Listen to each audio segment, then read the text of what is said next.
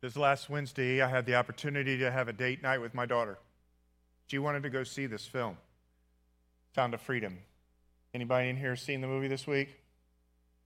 That's why I showed the trailer. I encourage you to go see it. The Christian movie, but it's not blatantly straightforward Christian, but uh, God's children are not for sale.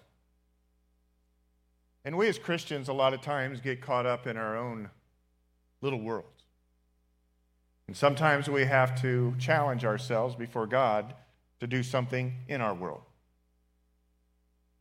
For a number of years in ministry, um, I've been very familiar with the sex trafficking world, though I haven't been directly involved in seeing freedom come to that.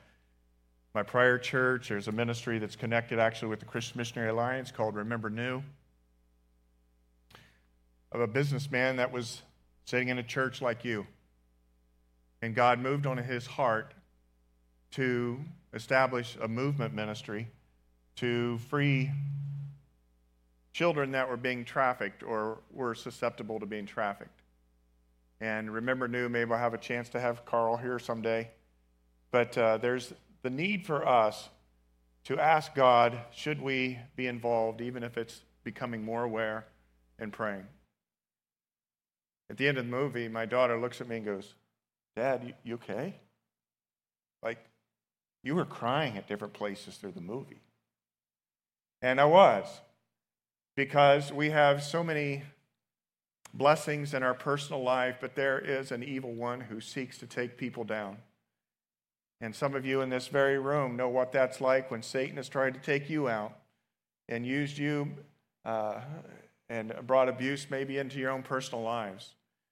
So I recommend going to see the movie, um, not because, oh, it's a cool thing to do or we put it up here, but it's really my internal heart to say, how do we serve God in our world when we see such um, difficult things happening around us? In this movie, as Jim Caviezel, who was in The Passion of the Christ, is the main character in this movie, he gives a little talk at the end, so wait, wait around for the movie to be over, and he comes on and just encourages people um, as a believer is that we need to um, be aware, but we also need to um, consider how we can push back against the darkness that's around us in our world.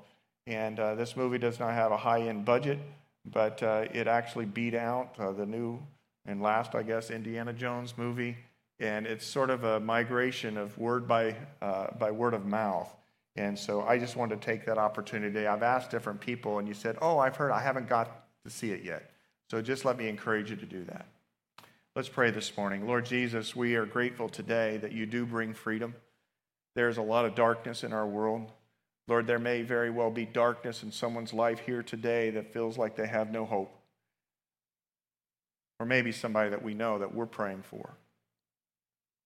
Someone in our family, someone that's a friend someone that's headed down a path of destruction that uh, the adversary just wants to redefine their life. And we would just pray today, Jesus, that you would bring freedom to our own lives, to our family, to our friends. And Lord, may we participate in knowing how to bring good news, even by taking active participation um, in reaching out. Lord, as we step into your word again today, we thank you that we are able to come to hear not from me, but from you. And so, Holy Spirit, we give you these moments that you would speak. You would speak words of encouragement, because indeed, better is one day in your house than thousands elsewhere. And Lord, we have gathered in your name. It's not because this is a great building, but because where two or three are gathered, you promise to be in our midst. And so, whether it's in a building or a home or wherever, Jesus, we come into your presence and we ask that you would speak to our heart, you would continue to mold us together as a church family, and that you would set us on a course of seeing your kingdom come about on earth as it is in heaven. And God's people said, Amen. So, we are in a summer series um, that's defined uh, simply as the Lord's Prayer. And the Lord's Prayer is a model prayer that Jesus gave to uh, the disciples in uh, teaching them how to pray. And so, with this, I want to um, encourage us not to see the Lord's Prayer as something we would do by rote memory. Our Father, which art in heaven, hallowed be your name. But that we would see the context of the things he's mentioning in here that need to be a part of our prayer life. I remember some of the early times of me trying to pray out loud were in family devotions. And my parents would gather us into uh, the family room probably interrupt a TV show that I was frustrated that they turned off. But there we are in the family room, and we're going to have some family devotions. And so there's going to be some scripture read, some encouragement, and then we're going to pray. So there was uh, me and four siblings, and mom and dad, so six of us, if you will, in the room. And for whatever reason, one of my earliest memories of prayer was being paralyzed in that setting as a young little one because for whatever reason, I forgot how to pray. I don't know why I remember this. And my problem was I didn't know how to start out a prayer. And I sort of knew you closed a prayer with the word amen, but as a little thought, I was like, how do I start the prayer out? And thankfully, my parents weren't, uh, you know, like Come on, Carrie, you need to pray out with everybody else. They just let me be. But then I started to realize, well, I need to listen to my siblings and my mom and dad pray. And when they prayed, uh, that would be an indicator for how maybe I could learn how to pray. And so, with the Lord's Prayer, maybe you are stifled in your ability to pray. Oh, I pray fine on my own, maybe. Or, or maybe it's that you're paralyzed as it relates to uh, praying out loud. I won't ask for a show of hands this morning, but how many of you would say, that paralyzes me to think that I might have to pray out loud? Well, one of the things that helps me to realize that I'm just with family and I'm praying to God. And how does the Lord's Prayer start out? The Lord's Prayer in Matthew 6, 9 through 13, Jesus teaches the disciples and he teaches them to pray a simple prayer out loud that starts out, Our Father. So, with some strength, let's say the first phrase. You ready? One, two, three.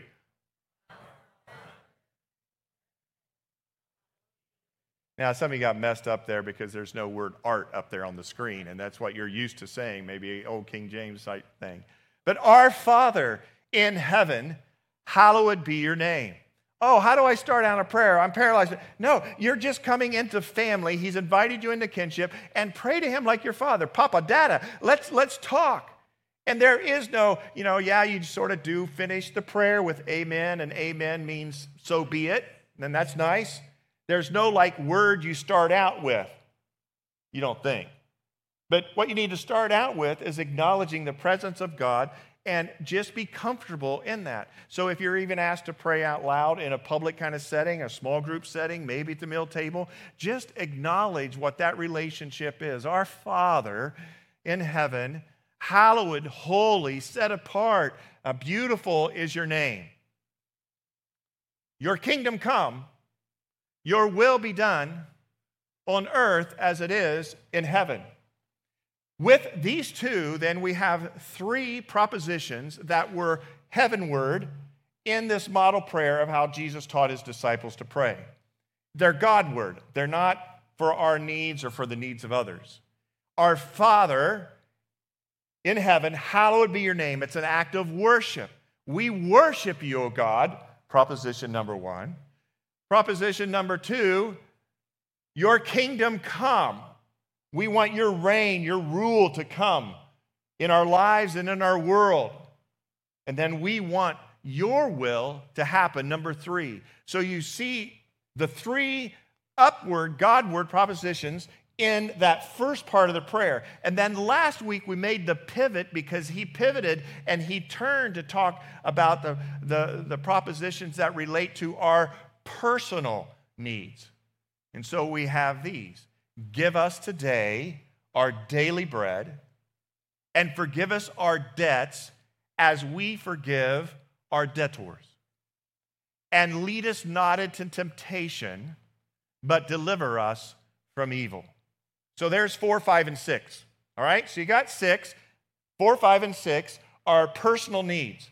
And these three make it into the top three. And it's interesting when you look at these, when you're trying to figure out, you know, how do you model your prayers, is they're sort of tied together. All right? Give us this day our daily bread and forgive us our debts as we also forgive our debtors, have forgiven our debtors, and lead us not into temptation, but deliver us from the evil one. They're sort of tied together, but we break them apart. And we spent time last week talking about our daily bread and really positioning ourselves before God and petition for uh, our provisions in life. Our daily bread is referring not just to us being able to eat bread, but it's referring to all the provisions of life, and we're dependent upon God for those. And some of you this morning say, I'm there, our daily bread, I'm needing it because I don't have any bread. I don't have any money. I have financial problems.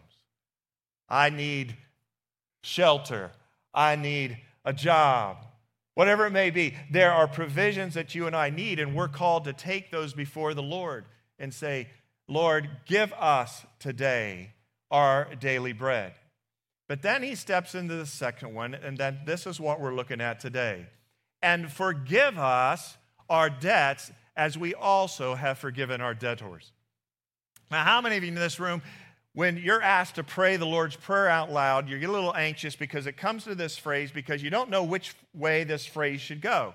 Because sometimes we pray and forgive us our debts as we forgive our debtors, but then sometimes it's forgive us our what? Trespasses as we forgive those who trespass against us, or forgive us our sin as we forgive those who sin against us. So, what's the confusion here? Well, here's the reality Jesus probably did not just say this one time to his disciples, did he? Over and over again in different pockets and different people following This is how you should pray. This is how you should pray. In fact, if you look at another place where he uses the Lord's Prayer as a model, is in Luke 11, and in that he references it as sin. The word trespasses actually was not brought into this passage until uh, in the 1500s under, under William Tyndale, who uh, translated Bible issues, and the Common Book of Prayer came out of that. And so uh, Catholics and, and Episcopalian and some other higher church kind of people that use the Book of Prayer, it's forgive us our trespasses as we forgive those who trespass against us. And there was this thinking that trespass means you're crossing over a line, you're out of bounds. And sin is that way. You've crossed over a line, you're out of bounds, you've missed the mark. So trespasses is fine. But if you were to look at the Greek as it relates to the Lord's Prayer, the word debts and debtors is correct. It almost has this sense of a, a financial kind of aspect to it. Any of you been owed a debt by somebody? I uh, took the initiative to get back to uh, Indiana a couple weeks ago because I still, for whatever reason, God's working on it. He's, he's moving heaven and earth. We start to see it happen. There's a couple properties that my wife and I still own there from uh, our former days when we lived in Indiana. One of those was the house we actually grew up in. And, and, and then there was a house next to it. It's a smaller house, same type of property area. And um, I had a renter that had not paid rent for close to six months. I have a mortgage on that house. What happened to me? Over those six months, I started to get pretty upset. Oh, it's coming. Or, you know, I'm going to look for this subsidy or that. Well, after six months of unpaid rent, you're dealing with a pretty significant debt. And when somebody has a debt that's owed you, you start to get an edge on you about that person. Problem was, I was trying, in one sense, be an encouragement. Yeah, I'm a pastor, that kind of thing, but please don't be taking advantage of me, that kind of deal. Is that the, the concept of forgiving a debt has been front and center with me for the last couple months. Thankfully, I was able to get the house turned around, got a renter to commit to it this week, and that renter might possibly end up buying in the future. I don't know. But I'm like, this is good. Thank you, God, because that debtor was really starting to wear on me. Now, it may not be a financial debt that somebody owes you, but they might owe you something else. What is it? If you were to ask your interior life right now, what is it that bothers me that somebody owes me? What would you say? Many a times it uh, may be that they, you feel that they owe you their love and they've been unloving. Maybe they owe you their time because they've not been giving you time. Maybe, maybe they owe you um, something that uh, is is in the category of uh, a monetary means, but it's not that big of a deal to you, but it just sort of wears on you that there's been this inequity issue. Maybe what you feel they owe you is a huge time apology because of what they did. And maybe it was something they did long ago, and you might not even be talking with them now. That's how abrasive uh, the relationship has become, divisive. What is it that you think somebody owes you? And that sense of they owe me this, is that wearing and tearing on your soul and possibly your relationship with God? Because this phrase, and forgive us our debts as we have also as we also have uh, we've also forgiven our debtors is a prayer to God for him to bring forgiveness of a debt, of a sin, of a trespass, but it is linked together with this idea as we have forgiven our debtors. And Jesus did this for a specific purpose because our horizontal relationships affect our vertical relationship. Our horizontal relationships impact negatively or positively our, hor- our up and down relationship, our vertical relationship with God. And so he's tying these two together. Now, one of the things that's not mentioned here, uh, we got three people, right? Richie says we got God, we got us, and we got other people. Other people may owe us a debt. We think they owe us something because they've wronged us. We know that we have wronged other people and that we have sinned before God, and so there's a debt that we need Him to forgive us with. But there is no uh, debt that God owes to us. There is no debt that God owes to us because God is all sufficient, He is all powerful, He is all knowing, He is all supplying and sustaining. And the debt that we're dealing with in this prayer is not something that God owes us. Because we often go there. We think that God does owe us something, but He does not owe us anything. I want to um, encourage us as we study about uh, our Lord and Savior Jesus Christ that we continually renew our concept of God. Because Satan is about trying to bring destruction to our understanding and our concept of God so that we end up spending our time trying to remake God in our image rather than understanding that God, in who he is in his essence, does not change. And he does not, scripture does not say that he owes anyone. He created the world, he chose by design. He loves us, yes, but he does not owe us anything. And so in this prayer, it's not God owing us, but we have a debt we need to pay back to him, and we feel others have a debt towards us. This concept of, and forgive us our debts as we have also forgiven our debtors. I want to be very sensitive in this because you could ask yourself, why is this even in the prayer? Why is this even in the prayer? I thought God forgave my sins when I came to place my faith in Jesus, past, present, and future. So why do I have to ask Him to forgive us our sins? And we're going to talk a bit about that. But here's the reality it's not dealing with a position of salvation or forgiveness of your sins that have kept you out of this relationship with God. We know that through Jesus Christ, his work on the cross, him dying for our sins, shedding his blood, being raised from the grave, he made the provision by which we can be saved and forgiven of our sins if we but come to him. That's why in Romans 8 it simply says, Therefore, there is now no condemnation for those who are in Christ Jesus, because through Christ Jesus, the law of the Spirit of life set me free from the law of sin and death.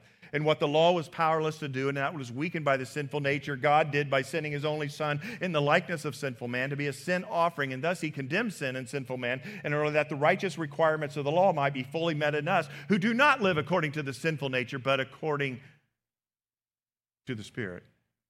We don't live according to the sinful nature, but according to the Spirit. There is no condemnation. And so, as a believer, we come before Him clothed in His righteousness and His perfection if we've invited Jesus Christ into our life. And if you've never invited Jesus Christ into your life, guess what? There's really good news for you today because the Lord Jesus Christ, you can't clean your act up and get better to win His approval. You just come to Him just as you are in repentance and faith turning from your sin, turning towards Him, inviting His perfection, His righteousness into your life. Therefore, then, there is now no condemnation for those of you who are in Christ Jesus. And if you're not in Christ Jesus, that work of salvation is a huge, critical, important work and can happen this very morning with the friend that brought you, or even if you come and talk to a pastor afterwards, whatever, you can be saved and born again. And you can have this new standing before God. The justification aspect of the forgiveness of our sins is dealt with by Jesus at the cross and through the power of his resurrection, then why in the world did Jesus tell them that they needed to pray this? And forgive us our debts, forgive us our sins, as we also have forgiven those who sin against us, our debtors. The subject of forgiveness, and David Gilmer spoke on it a few weeks ago, which I appreciate, and I was re listening to his message even last night and some of the offense that came his way as a pastor. And there's some hard stuff that each and every one of us in this room have had to take on. People that have offended us, that have hurt us, that have wronged us, that have robbed us. What do you do with that hurt? What do you do with that anger? What do you do with that sense of vindication or making things right? What do you do with those emotions that well up inside of you? And, and, and go ahead, think of that person right now. Who has it been hardest for you to forgive in life? Something that's happened in the past, maybe something that's in the present. A family member, a coworker, a friend. We live in a relational world. Who is it that has wronged you and you feel that they owe you? I can pull up several names in my head. What do you do? Where do you go with that? Jesus says, Forgive us. Pray this, forgive us our debts as we forgive our debtors. It's tied together, the vertical relationship with the horizontal relationship. Forgiving people. I believe the word debt helps Am I going to go to small claims court for the back rent? I don't know. Sometimes it doesn't go anywhere. People file bankruptcy, all that kind of stuff. I don't know. God will have to speak to me about that moving forward now that I got a new renter. But you know what? The people that I've had a hard time forgiving for other kinds of things, sometimes it's as if I just need to release them from that debt. You don't owe me anything anymore. You don't even owe me an apology. When I was listening to David Gilmer's journey as a pastor, I recall uh, over 10 years ago when there was a lot of offense that I ended up uh, taking on because of people that hurt me and things that were wrong, wrong, wrongly said, wrong decisions. And that journey, I've had to daily remind myself that I need to release people of what I feel they owe me. Well, they owe me an apology, like a written one, one that I can post on social media and point out how bad they were. no, my mind really doesn't go to the social media part, but you do think, yeah, write me a letter. And I did. I've received a couple letters from people during that era that have apologized. Does me a world of good. I release them. But what about the people that don't apologize, that don't know that they hurt you, maybe? Well, I can be bottled up with it, or I can release them. And I can say, I release you of the debt. Forgiveness is not forgetting. And a lot of time that's a misnomer. But forgiveness is releasing someone from the debt you feel they owe you. Releasing someone from the debt you feel that they owe you.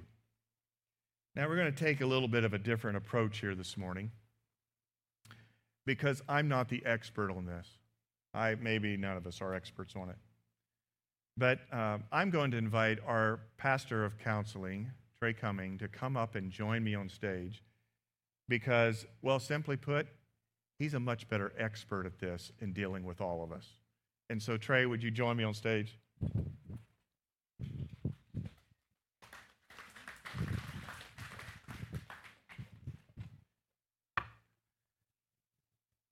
Trey, how long have you counseled people professionally? About 25 years. 25 years. I'm not going to ask you how many people you've had a direct interaction with like this, but it's probably in the thousands, right? I think so. Easily so. And when you sit and meet with individuals to help them move their way to emotional health, spiritual health, uh, you're encountering all kinds of stories and impact uh, that's affected their life. And so um, that's why I've brought you up here as the expert, because when we say something like forgiveness, what it is, releasing someone the debt, that's nice for the pastor up here to say, but you live with it day in and day out as you're encouraging people because the forgiveness issue is a huge issue, right? Definitely. Happens all the time. So, in your opinion, why did Jesus put this phrase, forgive us our debts as we forgive our debtors? I, I think there are two parts to it. I think one of the things is, is that forgiveness is so tied to brokenness. And it, it, brokenness with relationships. And he wanted to remind us that it's not just our relationship with each other that's broken, but it breaks our relationship with him. And there's a connection in that that's really easy to miss uh, if you don't do what you what he tells you to do. He tells you to forgive. And we see that that kind of puts a barrier between us and other people. And we have to remember that that puts a barrier between us and God. So I think that's one part of it. And I think the other part of it is that it kind of fits and makes this whole picture with that, you know, he commands us to forgive others because he forgave us. And that he wants us to pray to him that we want Him to forgive us like we forgive others. It's this putting together, this connecting part that we do have something that He calls us to. And when we forgive, it's not just an issue about other people. Forgiveness is really an issue about us. And it's forgiveness deals with our emotions and our bondage. And reconciliation is where that comes full circle and deals with other people, but he's calling us to deal with our own feelings so that he can give us freedom from those feelings. And I think so when we're praying, he knows the importance of that and wants us to connect with him. And because of that, I think it's front and center in his prayer. Um, I go to Trey for counseling. He helps me navigate life. Trey, this thing of forgiving, it's nice to have a little message about it, but it's like really, really hard.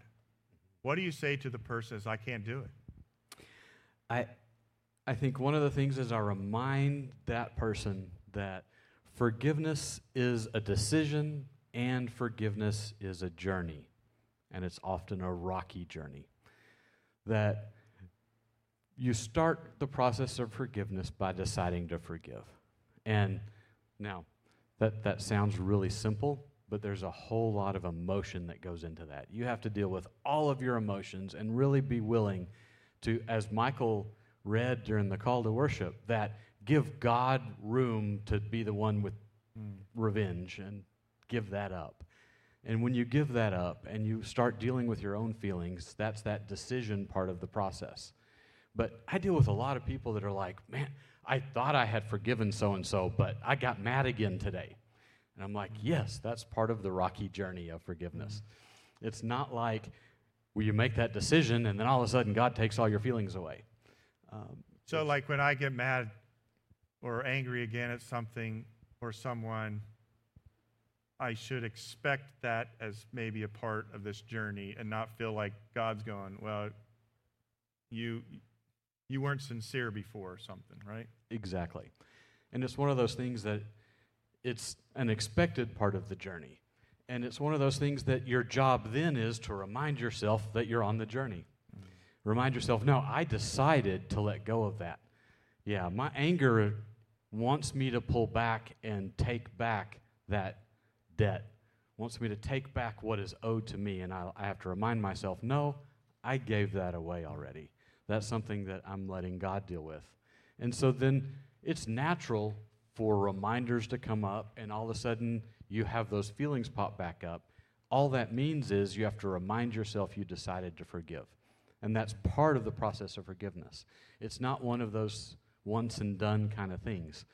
It's this ongoing journey where you continue to remind yourself that you're on the journey. And that doesn't mean that you're unforgiving, it just means that you're on the journey of forgiveness. You know, one of the things that's always sort of helped me with that is I don't I have this image of the cross. There was a song I remember uh, in earlier years, leave it there, leave it there, take your burden to the Lord and leave it there.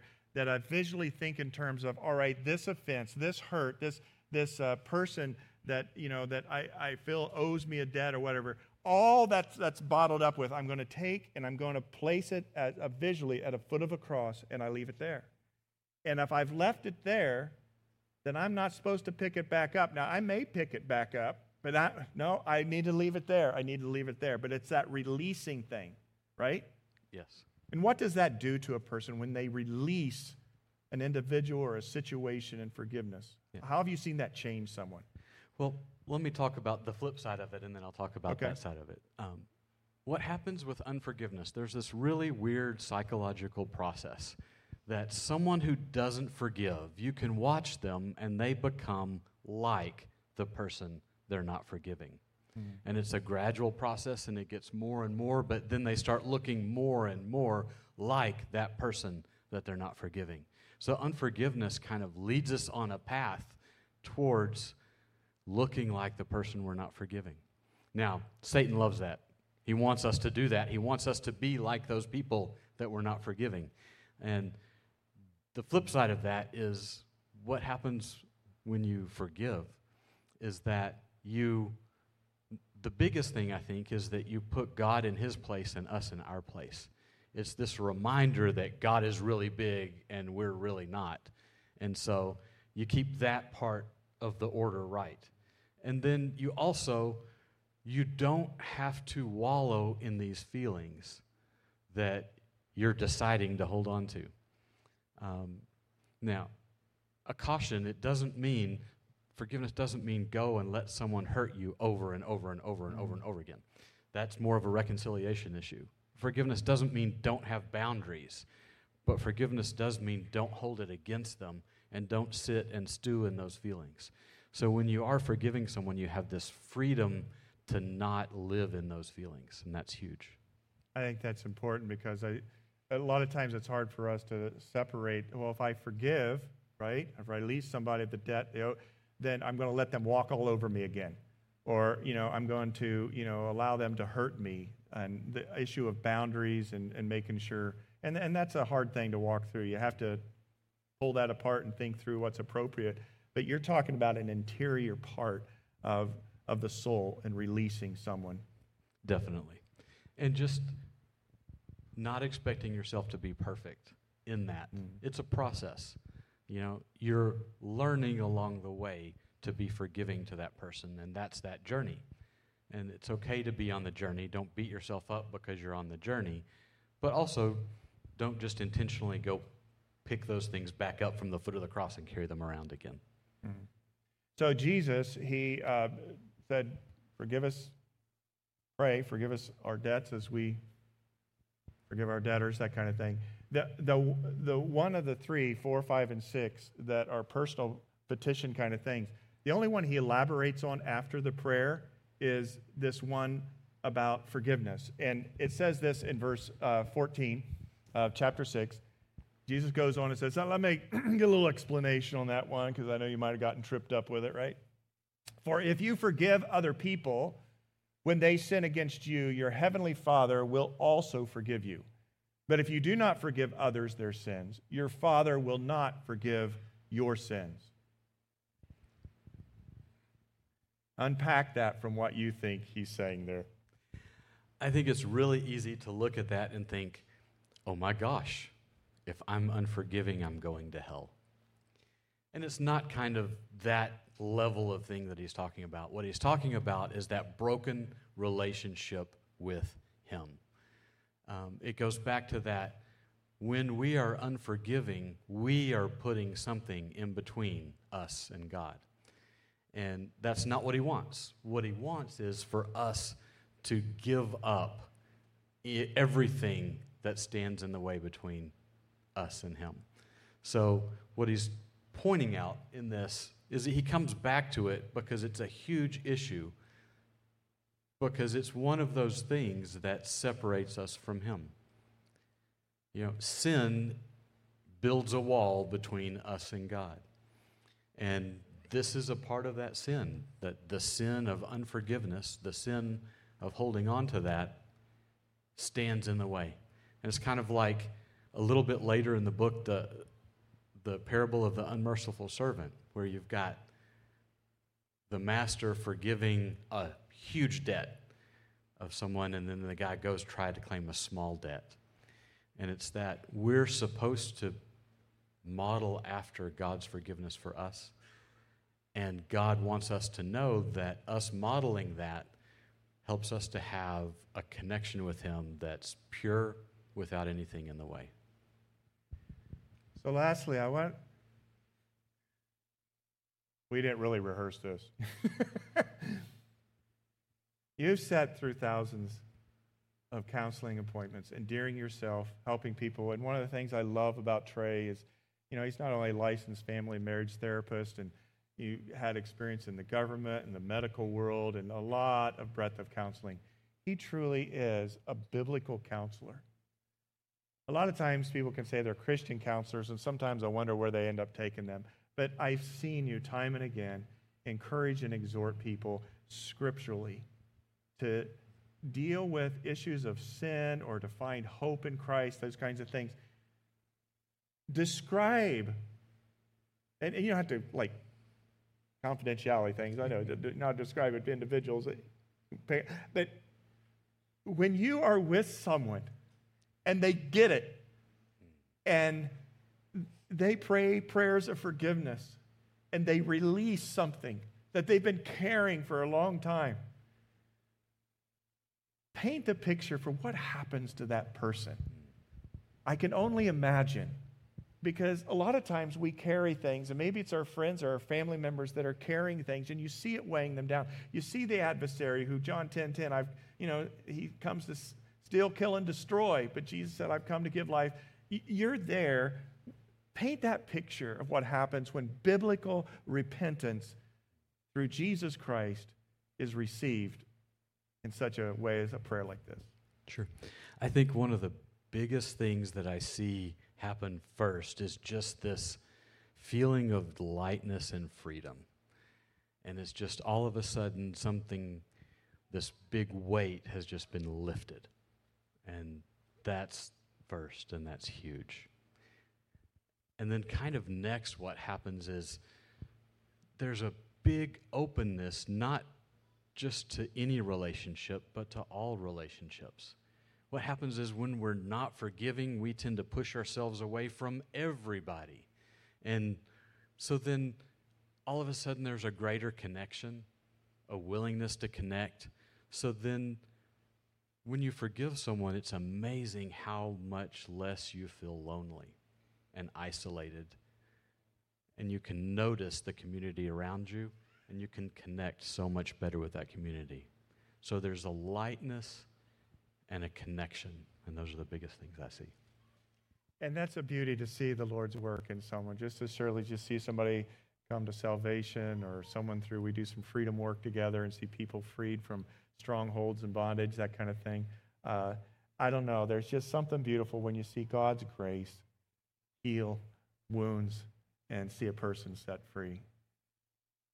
When we say the awakening church is committed to people awakening people to become fully alive in Christ and to his mission, at the forefront of that fully alive is receiving and being able to give forgiveness, become awakened to all that God would have for us.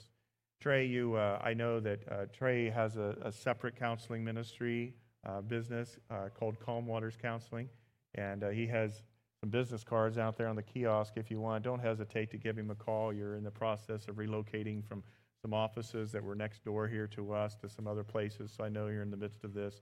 And um, it's not just him, but others that he's pulling together because this valley, and we encourage Trey, he was living in Riverside and he was transitioning, and we say, hey, we need some really good Christian biblical counseling opportunities or places to go in this valley.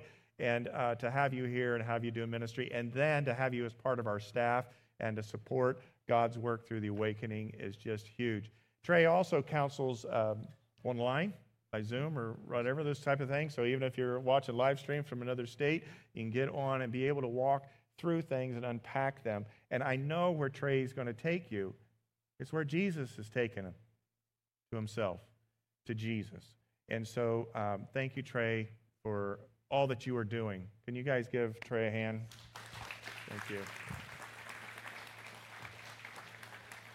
All right, that was your message because I knew he could unpack it better than me. So, did you get all those points down? Are you good? What I'd like to do is, I would like to go uh, to that parable that he mentioned. I want to read that parable, and then I just want to give you three points of application before the worship team comes back. This parable of the unmerciful servant is a heavy parable in one sense because we think, oh, they shouldn't have done that. But then, if we really look inside ourselves, we have fallen in the same trap as the unmerciful servant. So you can turn there if you want. It's found in Matthew, uh, Matthew chapter 18, verse 21. I'm going to read it. It's interesting because it starts off this way. Then Peter came to Jesus and asked, Lord, how many times shall I forgive my brother or sister who sins against me? Up to seven times. You need to know Peter was pretty proud of his answer. He answered his own question, right? He's coming to Jesus. How many times should I forgive the person that's hurt me? Seven times. Huh? That'd be pretty big of me. Seven times. Seven times, perfect number, scripture maybe. Huh? Seven times. What do you think, Jesus? Jesus answered, I tell you, not seven times, but 77 times. Seven times. It, Peter, can you imagine him going, What? Oh, okay. And was Jesus saying 77 times, but the 78th time that they offend you and hurt you and do you wrong, then cut them off, you're done? Is that what he's saying? No. He is saying you continually forgive. I like how Trey put it. It's not just a moment in time when you extend forgiveness, it's a journey that you go on every morning, maybe every night, whenever I laid at the foot of the cross. I've let it go. They don't owe me that debt. I forgive them. But then Jesus tells this parable Therefore, the kingdom of heaven is like a king who wanted to settle accounts with his servants. As he began the settlement, a man who owed him 10,000 bags of gold was brought to him. Since he was not able to pay, the master ordered that he and his wife and his children and all that he had be sold to repay the debt. At this, the servant fell on his knees before him. Be patient with me, he begged and I will pay back everything. The servant's master took pity on him, and he canceled the debt, and he let him go. But when that very same servant went out, he found one of his fellow servants who owed him a hundred silver coins. He grabbed him and began to choke him. Pay back what you owe me, he demanded. His fellow servant fell to his knees and begged him, Be patient with me and I will pay it back. But he refused. Instead, he went off and had the man thrown into prison until he could pay the debt. When the other servants saw what had happened, they were outraged and went and told their master everything that had happened. Then the master called the servants in. You wicked servant, he said, I canceled all that debt of yours because you begged me to. Shouldn't you have had mercy on your fellow servant then, just as I had on you? In anger, then, his master handed him over to the jailers to be tortured until he should pay back all he owed. This is how my heavenly Father will treat each of you unless you forgive your brother or sister from your heart. Jesus isn't always nice in what he says. Not the placid, loving. I, he had some hard words. And he gave this parable. He told people about how to pray, forgive us our debts as we forgive those who are indebted towards us, and how to do that. It's linked together. It's linked together emotionally, psychologically, spiritually. But Jesus is grieved if we who have been forgiven much are not willing then to forgive someone of their sin. And that sin may be a vile, hard, difficult sin and affect you permanently in your life. But God calls us to come to a place where we are able to forgive our debtors, that we would forgive those who sin against us, because he has forgiven us much. Therefore, there is now no condemnation for those who are in Christ Jesus. Therefore, we should be willing to forgive and let go of that which has brought offense into our life in pain and hurt. And it is a journey that we go on. So, with that, I want to just close with three simple statements concerning this passage. You are never closer to the grace of Jesus Christ than when you confess your sins to Him. Forgive us our sins. When you come to that place of your own repentance, your own double mindedness, your harm, your hurt, and you, you finally lay it before the Lord, this is wrong. Don't rebrand it, rename it something else uh, a weakness, a shortcoming, a, a preference. If it's a sin according to Scripture, then acknowledge that sin before the Lord. And the grace of God that heals, they refer to grace sometimes in, in the Scriptures is the balm from Gilead. Gilead was a, a town where they made a lot of balm that would rub into people's sores and pain. And I'm like, rub the balm of Gilead to the sin sick soul, as a old time hymn says.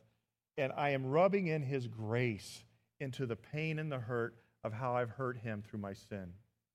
So you're never closer to the grace of Jesus Christ than when you confess your sins to him. Number two is you are never more like Jesus than when you forgive those who have sinned against you. He's the great forgiver, He's the Savior. And so when you forgive someone else, you are coming close to Jesus. You're identifying with who He is, and, and maybe, uh, again, filling the whole forgiveness in your own life for your own sin. But you come close to Him, and you're like Him when you forgive other people. And number three, you will never fully enter into your freedom in Christ until you learn the freedom of forgiveness. Amen? I'm going to invite the worship team to come up and we're going to close. But I'm mindful that as we close here this morning, that that person you brought back up in your mind or you're struggling and you're wrestling with, you may need. You may need a moment of prayer. And maybe it's right here before you leave this morning to call upon the beautiful name of Jesus who has forgiven you to release that sense of indebtedness. You don't owe me. In a tangible, almost physical way this morning. And you can do that during this worship song right where you're at. Uh, we're going to stand, but you can just sit down and you can just pray in, in the sanctuary of your seat. There's altar space up here to come. Sometimes it's important to kneel down and to offer up that prayer of repentance and that prayer of forgiveness for the other person. Maybe you're here this morning and you've not received the freedom of Christ. You've not entered in at the very beginning of any freedom. And you want to receive Jesus Christ as your forgiver, your Savior, your Lord, and your leader. You can come and just acknowledge that before Him. Come and talk with me afterwards or one of the pastors, talk with Pastor Trey. We want to be here for you in whatever place you're at on your personal journey in life and with other people. But I'm going to pray for us, and after that, we're going to um, receive the Lord's tithes and offerings. And if there's any commitments that you have to put on back your commitment card, then that's great. But I want us to sing this song as a, a means of healing and receiving afresh and anew the grace and the mercy and the love from Jesus Christ as we carry forward into our week his forgiveness to other people. Will you pray with me?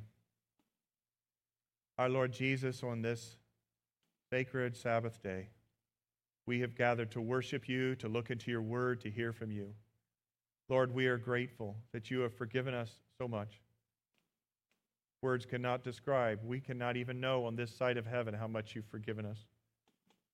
And that you're then able to allow us to forgive other people because of that mercy and that grace, that balm that you've healed our broken wounds with. And so, Lord, here this morning, I pray if there's names that people need to bring to you to relinquish and let go and forgive. And maybe it's for the 77th time, Lord, that they would do that and that they would find themselves receiving your grace and mercy afresh and anew. Lord Jesus, you are beautiful in all your ways, and you provide a means for us to receive forgiveness and to extend forgiveness. May you be blessed and glorified in our midst today because of our obedience in repentance, faith, and the forgiving of others. Amen. Will you stand with me as we sing and the ushers pass the offering baskets? Let's sing this together as our act of worship in response. You were the word at the beginning, one with God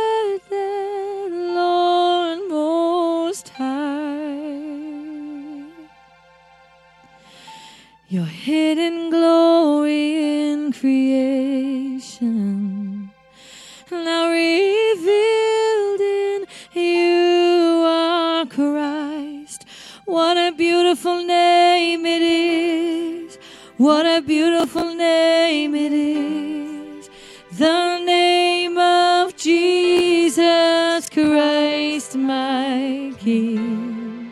What a beautiful name it is. Mm, Nothing compares to this. What a beautiful name it is. The name of Jesus.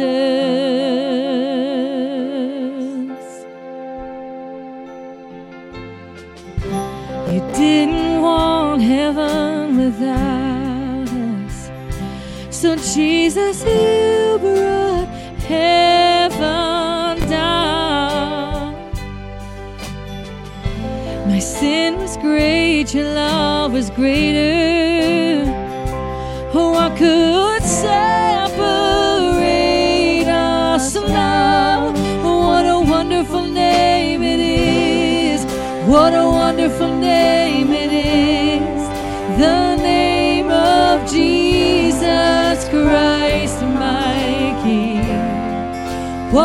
wonderful name it is.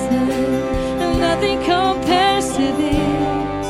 What a wonderful name it is. The name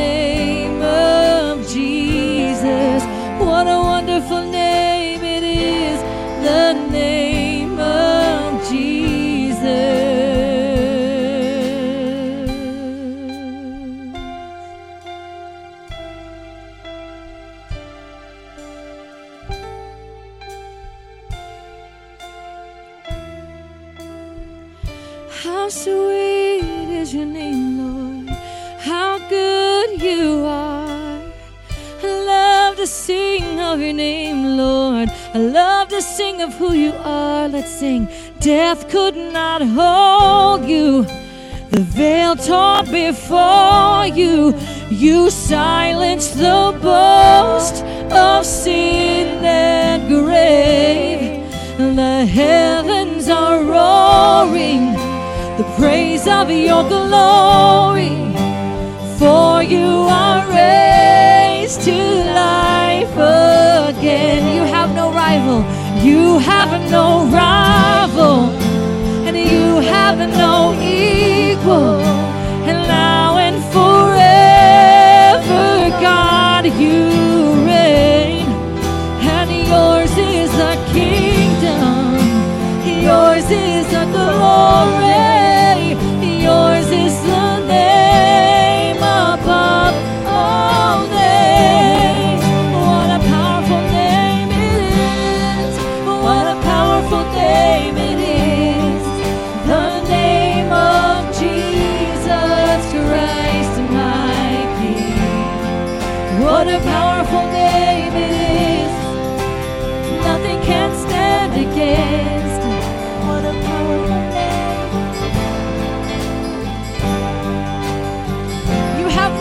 No